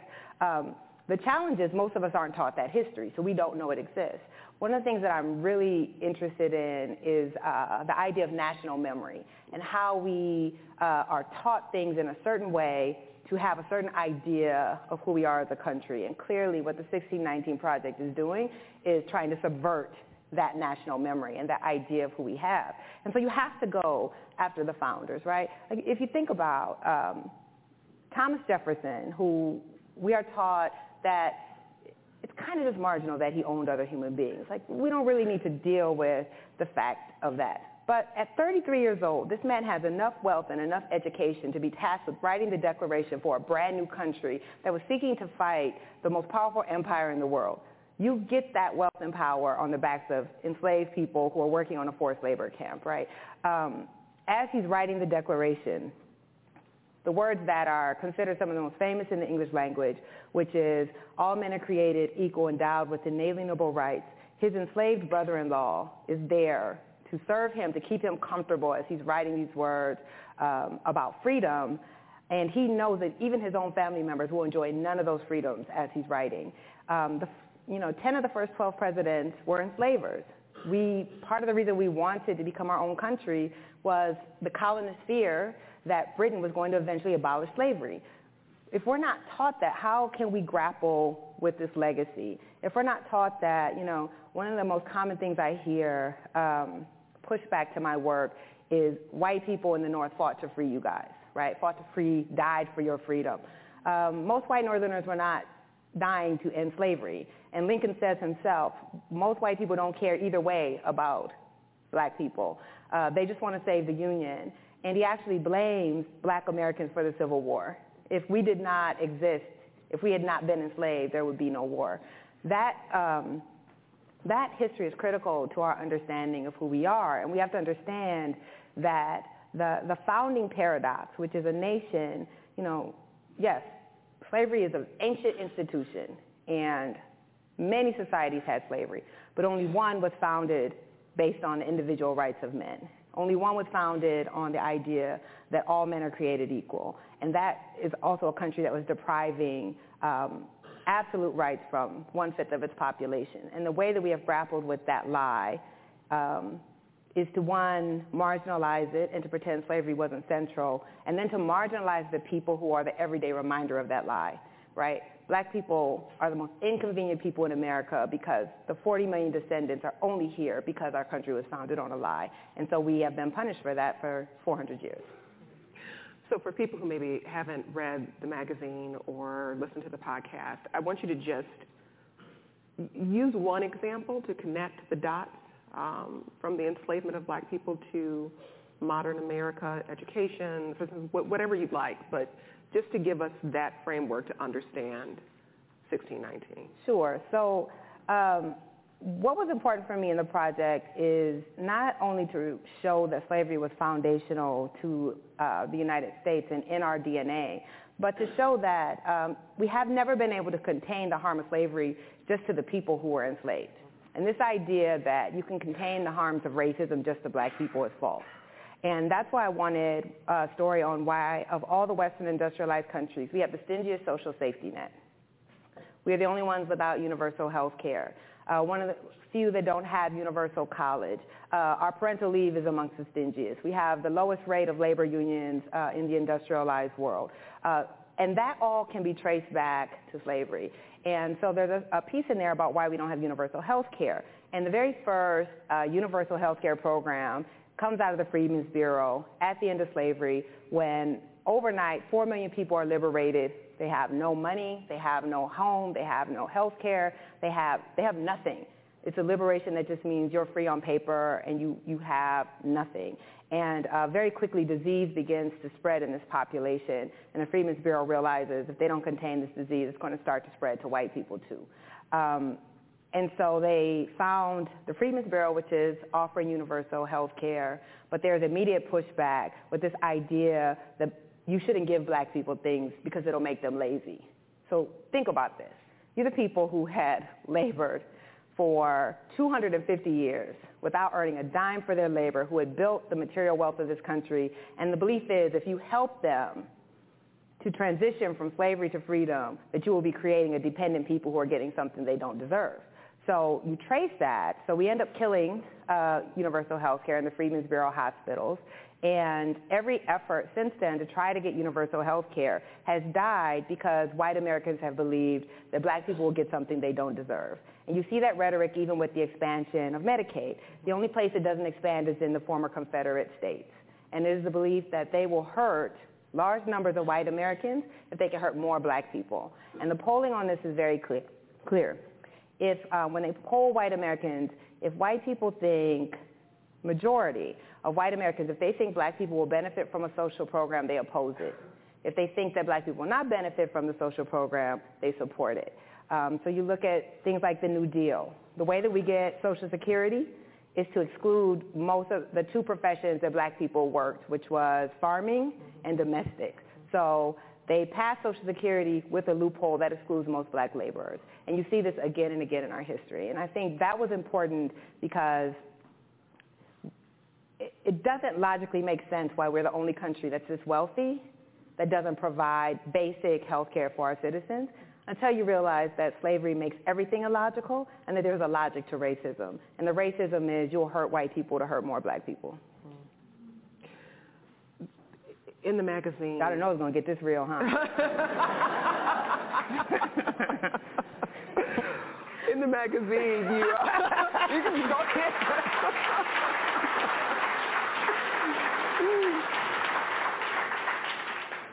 Uh, in the magazine, one of the things you spell out in, in pretty excruciating detail is some of the violence mm-hmm. that um, was acted out, especially among veterans. You highlight that. And I'm going to quote you here. You write, this violence was meant to terrify and control black people, but perhaps just as important, it served as a psychological balm for white supremacy. Explain how violence, lynching, violence in slavery, how it worked as that tool, but also as that balm. Sure. Uh, so this is really important to me that uh, we do not pull back on how horrible slavery was. Part of the way that we have uh, psychologically dealt with the lie at our founding is to downplay the atrocity of slavery and to make people think that enslavement was no different from being an indentured servant or from being a Chinese person working on the railroad. Um, there was nothing that existed in America and there was nothing that existed in the world like chattel slavery.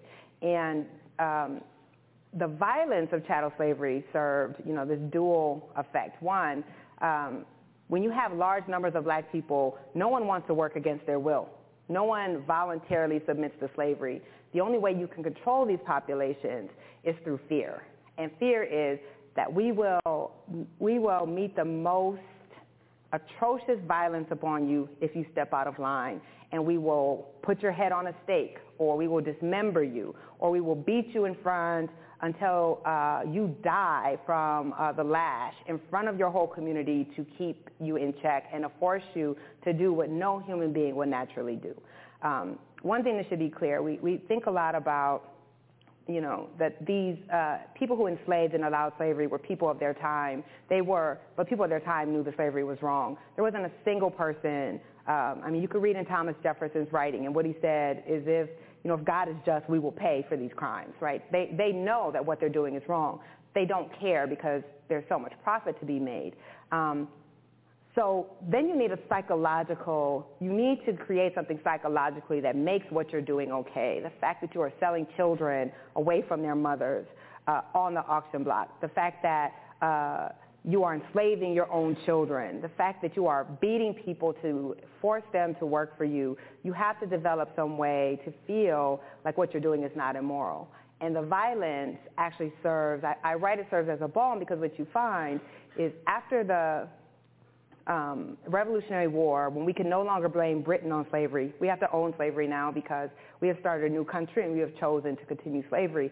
Uh, you see this intensity, uh, intensifying of the caste system and the separation that black people are not human, black people are not citizens, so we're not actually uh, a contradiction because if black people aren't people, then the Constitution doesn't protect us. And the violence then becomes a way of denying the humanity, and by denying the humanity, you deny the contradiction that you're treating people inhumane. So the more uh, inhumane that you treat people, the more you can justify that they're not like us, because we wouldn't dismember a human being, right? Uh, we wouldn't uh, castrate a human being, string that human being up, burn that human being alive, and cut that human being's fingers off and display them in a storefront in Atlanta. You wouldn't do that to people. So that violence then allows us to have that distance between the people we're doing this to and pretending that we're not people. So um, after the Civil War, after Reconstruction, you see that type of very, very grotesque violence. That's when you see the rise of lynchings. Um, that's when you see this wave of just uh, the most appalling violence And every story I felt had to, had to tell that story, that we cannot look away um, from what we have done to black people, and that the only way that we were able to control black folks was through terrorism. Um, and the only way that white Americans could justify what they did was through uh, enacting violence on black people to separate us from humanity. No other race in this country has experienced that. That's just a fact. Um, but I struggled with it too. Uh, for instance, in my piece, there's a photo of a lynching. And initially I was like, we need to show everything. And there was a big photo of a lynching. And probably a week before we went to uh, print, my gut was just really hurting about it. And I just kept thinking, black folks don't need to see this. Like it's dehumanizing. And we, we are dehumanized enough. Um, and so we ended up running another photo. So there was this balance between wanting to be very honest about the violence. Um, I mean, especially considering the way that black people are stereotyped as violent, right? When you think about how the stereotype has been turned upon us, that we are violent, um, when the whole history of this country has been white Americans being violent against us, um, but also not wanting to do more harm to communities that have already been dehumanized. Mm-hmm. So that, that balance was difficult that reminds me, there's a line, um, Eve Ewing, who most people here will be familiar with Chicago, and submitted a poem for um, for the project, and, and there's a line that has just sort of settled into my bones. The poem is about Phillis Wheatley, mm-hmm. who is the first African American um, published poet, and Eve writes, how many iambs to be a real human girl, what turn of phrase evidences a righteous heart. if I know of Ovid, may I keep my children. Mm-hmm.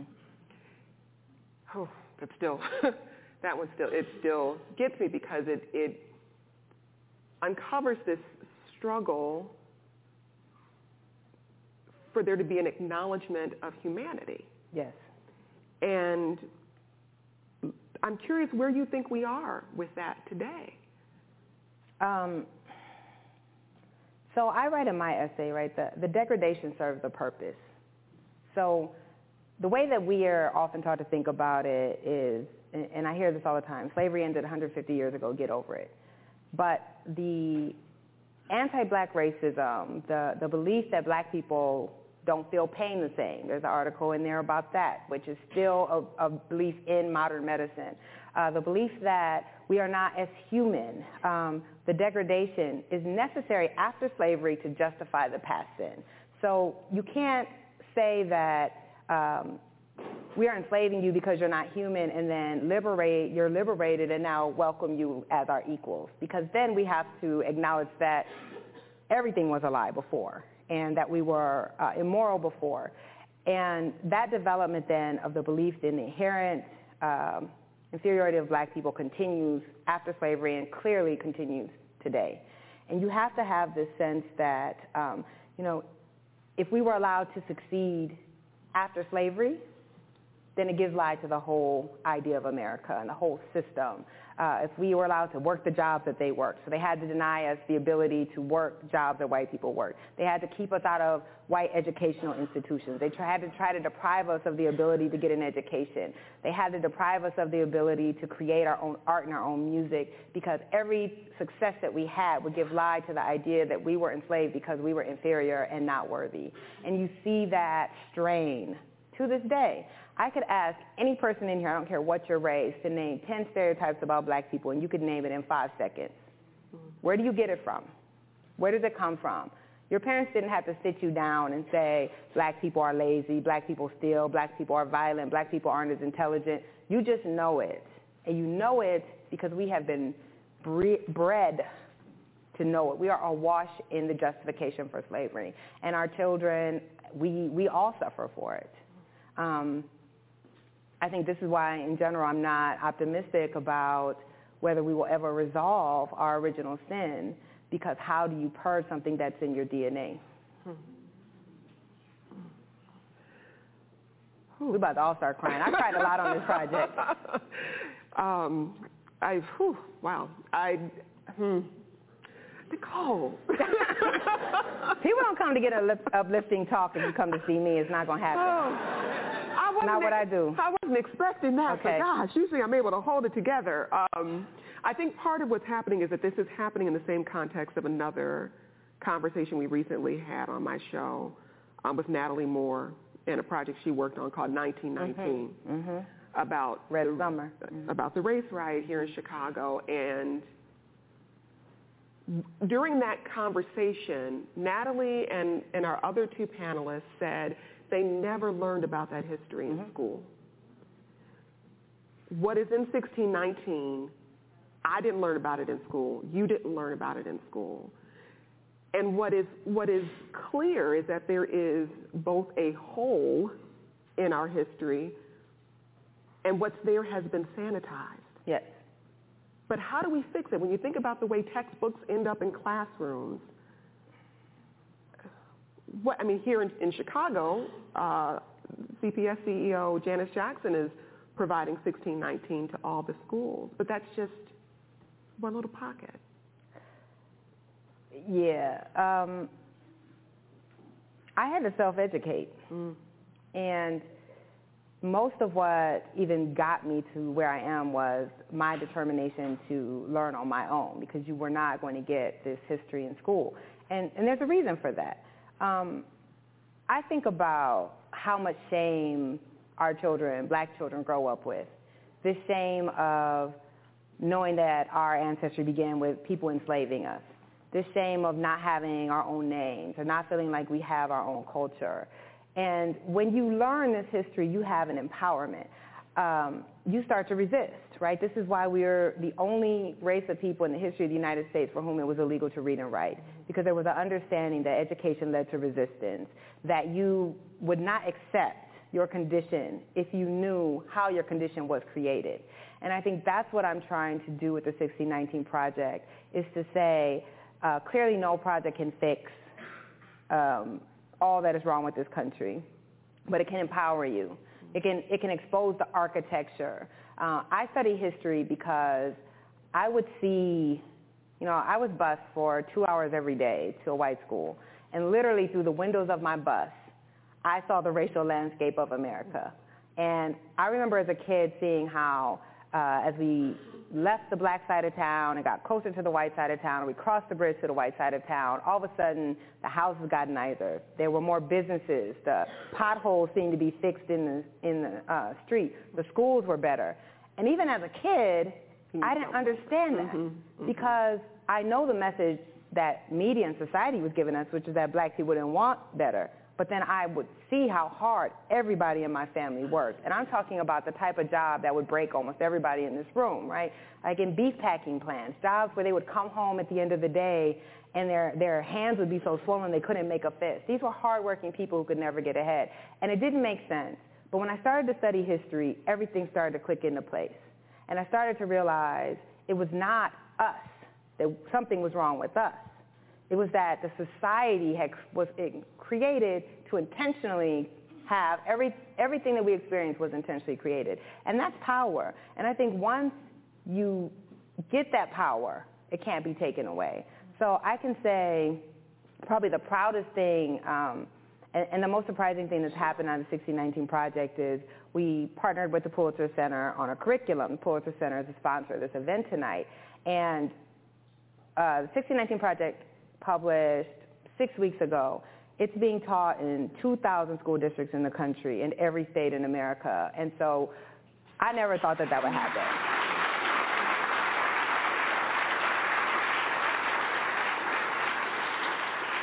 And what I hope that means, I mean, I think about myself and what it would have meant for me as a child mm-hmm. to have ever been taught about slavery this way, to have ever been taught for a single moment that black people were never the problem, to have ever been taught for a single moment um, that we were more than just the sum of somebody owing, owning us, that we fought every step of the way for not just our liberation, but for the liberation of all marginalized people in this country, what that would have meant for me, and to know that every high school in Chicago is now studying this, that uh, Houston Public Schools is, is writing this into a, a four-credit class that every student will take uh, in their curriculum. Um, to think that all of these black kids, but kids in general, American children, may not have to relearn this history as adults because they were taught it right in the first place, mm-hmm. and that that can be the first step to actually uh, making right all the wrongs that have been done. We have to turn to questions, but I was hoping as people are making their way to the microphone, which is coming down, the aisle if you would just read the last few graphs of your essay for us.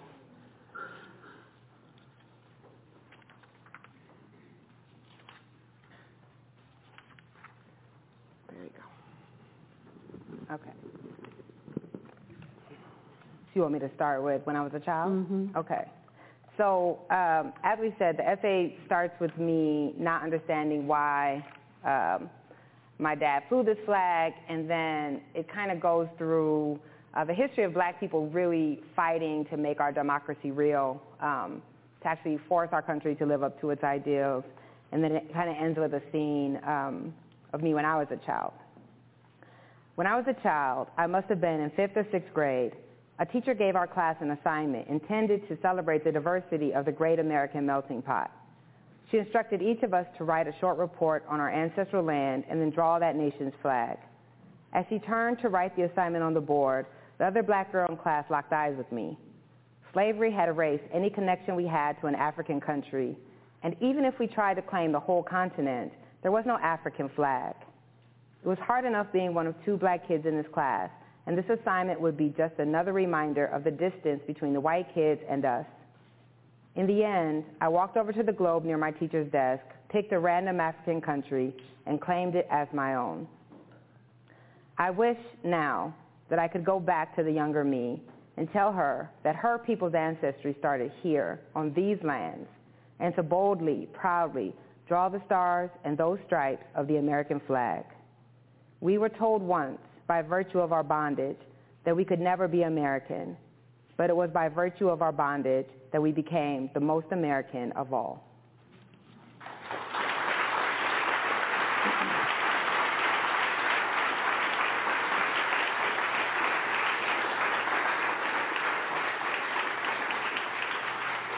Take questions. Go ahead. Before, Um, I'm sorry, before we go, I just had to shout out Reverend Jesse Jackson, who's sitting here in the front row.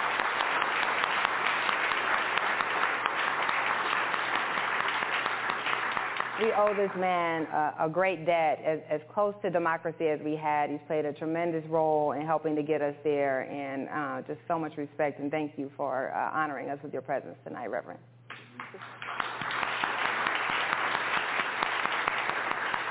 Sorry about that. Um, so hi, my name is Cavell, and I'm a fourth year here in the college. Um, I really like your metaphor of like slavery as like America's original sin, and so I had the privilege of seeing Ta-Nehisi Coates in this space on Saturday. So I'm wondering, what are your thoughts on reparations and how that does that even you know like fix this original sin? Does it fix any portion of it? Yeah. Uh, so nothing can fix what, what's happened. And uh, my answer to that is you cannot read, if you actually read the project, start to finish, you cannot read the project and not understand that something is owed. And that something is not merely social programs. Um, so yeah, I think that um, I believe in reparations. I believe the reparations are owed. I believe the reparations are owed in terms of a cash payment as well as uh, much more rigorous enforcement of our civil rights laws and other social programs. And I think we really need to question why people are so opposed to making restitution for what was done. Um, yeah, y'all definitely should clap for that. Thank you. One of the things that I, that I say at the close of my essay, which I think is a good reminder, um, I'm 43 years old, and I'm part of the first generation of black Americans in the history of the United States who was born with full legal citizenship rights.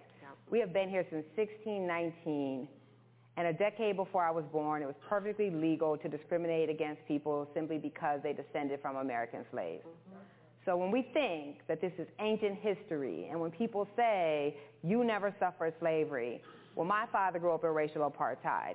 My grandmother couldn't vote until she left the South as a grown woman. We need to understand that this legacy is with us right now, that there are living victims. I just pointed out Reverend Jackson, who was also born into a country that practiced apartheid. So we really need to question why we will not address the legacy of slavery. And it comes from that same idea that we, we justify our sin by saying black people are undeserving, um, but we actually hurt our entire country through that denial. Hi, my name is Kim. I'm a second year in the college. And you mentioned earlier that as much as the founding principles of the country and the Constitution and whatnot are righteous and just, that the people who wrote them did not believe in them. And I think it's safe to say that most of the students in this room, and probably the rest of us too, are expected to read a lot of books written in that same situation. So Locke, Hobbes, all of the quote-unquote classics. So my question for you is, how do you deal with those old, like foundational-ish texts? Is there anything to be gained from them, and how do we separate out the virulent bigotry from anything that might be of use? I mean, yeah, of course, right? This, the 1619 Project and, and myself, I'm not arguing that we erase history. I'm not arguing that you don't read the Declaration of Independence just because uh, Thomas Jefferson didn't necessarily believe it applied to most people. Um, you have to read all of those texts. One, they help us understand who we are. And, and it's not that those men had no value, but it is also, again, let's not deify these men. Let's say that these were men who were very hypocritical, who had lots of contradictions, um, but who also had a vision that black people actually were to perfect. So it's a matter of when you teach about Thomas Jefferson, when you talk about Monticello, let's call it what it was. It was a slave labor camp.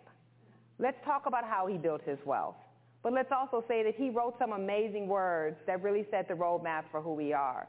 I'm not arguing that 1776 doesn't matter. I'm just saying that 1619 matters just as much. And we have to have the ability to teach those, both of those things at the same time. Thank you. You're welcome. Um, hello, my name is Savannah Bowman. I'm a first year in the college. And um, in the coming years, there's expected to be like significant shifts, significant shifts to like um, the minority population becoming the majority and um, just that lens in general. And I wonder, do you think that that will significantly impact the curriculum and how um, we teach students who are now going to be in the minority, um, like about slavery and the past um, like implications that it had? Okay, so I'm going to push back on your frame in just a little bit. Um, the only, so one, there's no such thing as majority minority, right? That's an oxymoron. And the assumption that all people who are not white will somehow group together and vote as a bloc. Yeah, no, I, I, right? It's not, it's not logical. White people will still be the largest group in a plurality. What we also know is history teaches us that whiteness expands as it needs to.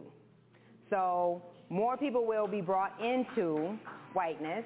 Um, you know, if the Republicans stop doing whatever they're doing, they could break off a large percentage of the Hispanic population easy, right? They could actually expand uh, the idea of what whiteness is, just like they did for the Irish, the Italian, the Polish, the Greek. So I, I'm not under no illusions that we will one day be a country run by those on the bottom. We will not. And you can look now um, at voting patterns, right? Black folks voted almost uh, nine to one or nine to one against Trump, but other racial groups were more divided. They split. They didn't vote for Trump, uh, the majority, but they were much, much more divided, particularly uh, Latinos on the vote. So I don't think that we can have a lot of hope that our changing demographics are going to lead to some greater epiphany about who our country should be. And I think you can look at Donald Trump as a reaction to our changing demographics and the sense amongst many white Americans that they were losing something as our country diversifies. And the last thing I'll say on that uh, is look at the South, which was already a, in many places a minority white place that was still run by white folks. You can look at New York City, a minority white place, but where's the power and the wealth? It is not in the hands of black and brown people. So if it is, if we're going to see a change, it's going to be because black and brown folks form a coalition and enforce it, but it's not going to happen just because there's a demographic shift. Thank you. You're welcome. That was hopeful, right? Yeah. Hi, thank you for being here. I'm Myra, Myra Quadra. I graduated a few years ago, and now I work with a group of journalists in Chicago that investigates police misconduct. So I would love your advice, given your Step into the world of power, loyalty, and luck. I'm gonna make him an offer he can't refuse. With family, cannolis, and spins mean everything. Now, you wanna get mixed up in the family business. Introducing The Godfather at ChumbaCasino.com. Test your luck in the shadowy world of The Godfather slot. Someday, I will call upon you to do a service for me. Play The Godfather now at ChumbaCasino.com. Welcome to the family. VGW Group. No purchase necessary. Void where prohibited by law. See terms and conditions. 18 plus.